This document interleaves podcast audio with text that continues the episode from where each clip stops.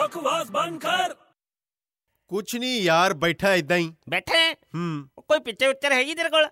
ਮੇਰੇ ਕੋਲ enter the dragon ਹੈ ਐਂਟਰ ਦਾ ਡਰੈਗਨ ਉਹ ਬਰੂਸਲੀ ਵਾਲੀ ਹੂੰ ਉਹ ਯਾਰ ਮੈਨੂੰ ਕਿ ਗੱਲ ਦੱਸ ਉਹ ਤੂੰ ਫਿਲਮ ਵੇਖਣੀ ਹੈ ਤਾਂ ਵੇਖਣਾ ਯਾਰ ਤੂੰ ਗੱਲ ਕਾਤੇ ਪੁੱਛਦਾ ਮੈਥੋਂ ਉਹ ਬਰੂਸਲੀ ਦਾ ਨਾ ਦਿਮਾਗ 'ਚ ਕੋਈ ਖਿਆਲ ਆ ਗਿਆ ਯਾਰ ਯਾਰ ਤੂੰ ਬਰੂਸਲੀ ਦੇ ਪਿੱਛੇ ਕਾਤੇ ਪਿਆ ਰਹਿਣਾ ਯਾਰ ਉਹ ਮਤਲਬ ਐਵੇਂ ਹੀ ਦਿਮਾਗ 'ਚ ਥੌਟ ਆ ਜਾਂਦਾ ਹੈ ਬਰੂਸਲੀ ਦਾ ਨਾਂ ਸੁਣਦੇ ਹੀ। ਕੀ ਥਾਟ ਆਇਆ ਭੌਂਕ ਤੇ ਹੁਣ ਬਰੂਸਲੀ ਦਾ ਜੇ ਕੋਈ ਡੁਪਲੀਕੇਟ ਆ ਜੇ ਹਾਂ ਤਾਂ ਤੂੰ ਉਹਨੂੰ ਕਿਹੜੇ ਨਾਂ ਤੋਂ ਬੁਲਾਏਗਾ ਉਹ ਯਾਰ ਜਿਹੜਾ ਉਹਦਾ ਨਾਂ ਹੋਊਗਾ ਉਸੇ ਨਾਂ ਤੋਂ ਸੱਦਾਂਗਾ ਉਹਨੂੰ ਨਹੀਂ ਆਖਿਰ ਦੇਖੋ ਬਰੂਸਲੀ ਦਾ ਡੁਪਲੀਕੇਟ ਹੈ ਫੇਰ ਤਾਂ ਕੁਝ ਤਾਂ ਕਵਾਂਗੇ ਨਾ ਕੀ ਉਹਨੂੰ ਕਹਾਂਗੇ ਨਕਲੀ ਓਏ ਯਾਰ ਅੱਛਾ ਦੱਸ ਜੇ ਬਰੂਸਲੀ ਵਿਆਹ ਕਰਾਉਣ ਜਾਵੇ ਓਏ ਸੁਣ ਤਾਂ ਸਹੀ ਅੱਛਾ ਭੌਂਕ ਛੇਤੀ ਭੌਂਕ ਬਰੂਸਲੀ ਜੇ ਵਿਆਹ ਕਰਾਉਣ ਜਾਵੇ ਹਾਂ ਤਾਂ ਸਭ ਤੋਂ ਪਹਿਲਾਂ ਕੀ ਦਿਖਾਊਗਾ ਉਹ ਮੈਨੂੰ ਕੀ ਪਤਾ ਹੈ ਕੁੰਡਲੀ ਓਏ ਬਕਵਾਸ ਬੰਦ ਕਰ